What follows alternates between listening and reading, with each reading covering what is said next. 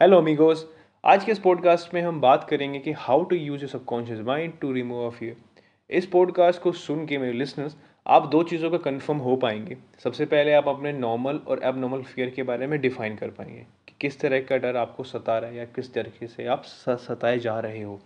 दूसरा उससे कैसे ओवरकम करेंगे? काफ़ी सारी टेक्निक है। लास्ट में उन टेक्निक के बारे में बात करूँगा, जो आपको रियली में बहुत हेल्प हो सकती है। सबसे पहले, हर एक आदमी जब इस दुनिया में आता है तो वो दो डर हमेशा साथ लेके आता है। पहला आता है फियर ऑफ़ नॉइज़ जब भी कोई चिल्लाने की आवाज़ होती है, कोई हॉर्न की आवाज़ होती है, हम हमेशा किसी गाड़ी की आवाज़ सुन के क्यों भाग लेते हैं? To fight to try to run it ये एक हमारे में इनबिल्ड क्वालिटीज़ हैं और ये होती भी आई हैं। गाड़ी की बात नहीं, हम किसी भी नॉइज़ की बात कर सकते हैं। जब हमारे एनसिस्टर शिकार पे जाते थे तो हर एक चीज़ की छोटी नॉइज़ बड़ी नॉइज़ वो ट्रिगर पॉइंट होता था उनके लिए कि वो किसी का खाना बनने वाले हैं या आसपास परेशानियाँ हैं, काफ़ी सारी दिक्कतें हैं, वो हम कैरी फॉरवर्ड करते आ रहे हैं। वहीं पर दूसरी बात, वो है हमारी फियर ऑफ़ फॉल जब हम डरते हैं, जब हम गिरने वाले होते हैं।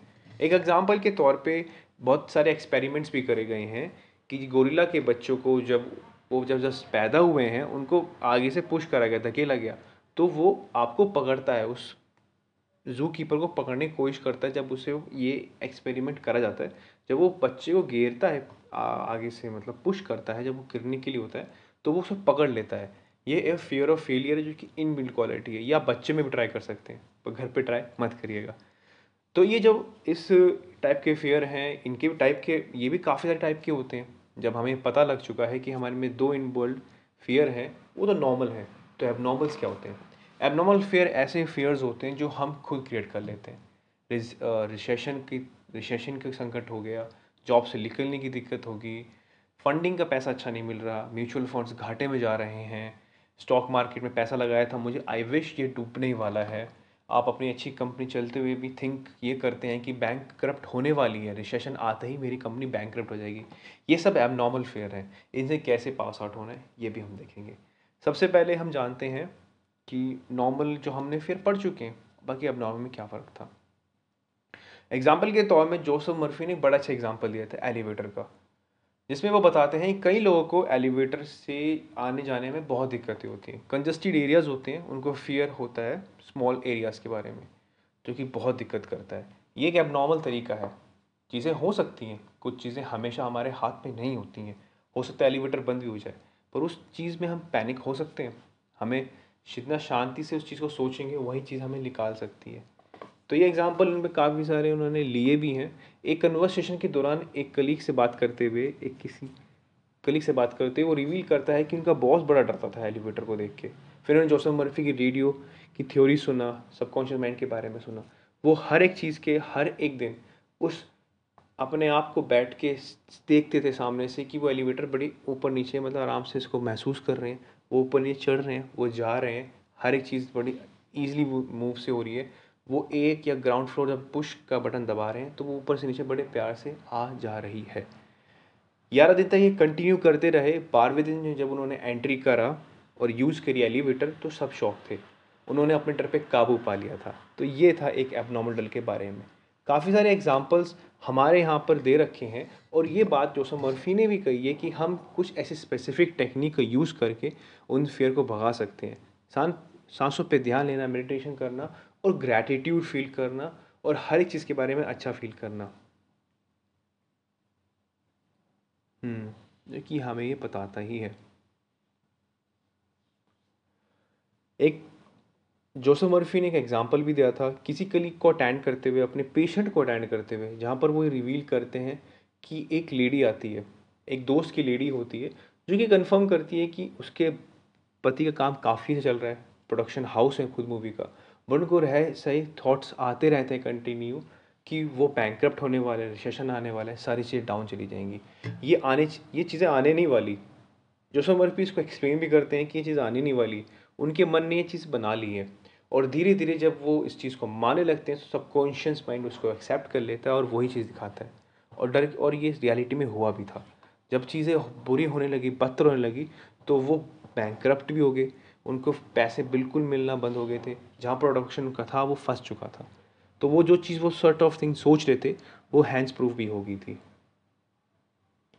इसका एक अपोजिट एग्ज़ाम्पल जो उन्होंने जोसफ मर्फी ने बड़ी अच्छी तरीके से दिखाया था, वो ये था कि वर्ल्ड वॉर सेकेंड के दौरान एक कलीग जो उनके वर्ल्ड वॉर सेकेंड में जब वो युद्ध के लिए गए थे तो उनका एक बटालियन का दोस्त था, जो कि किसी जंगल में फंस चुका था।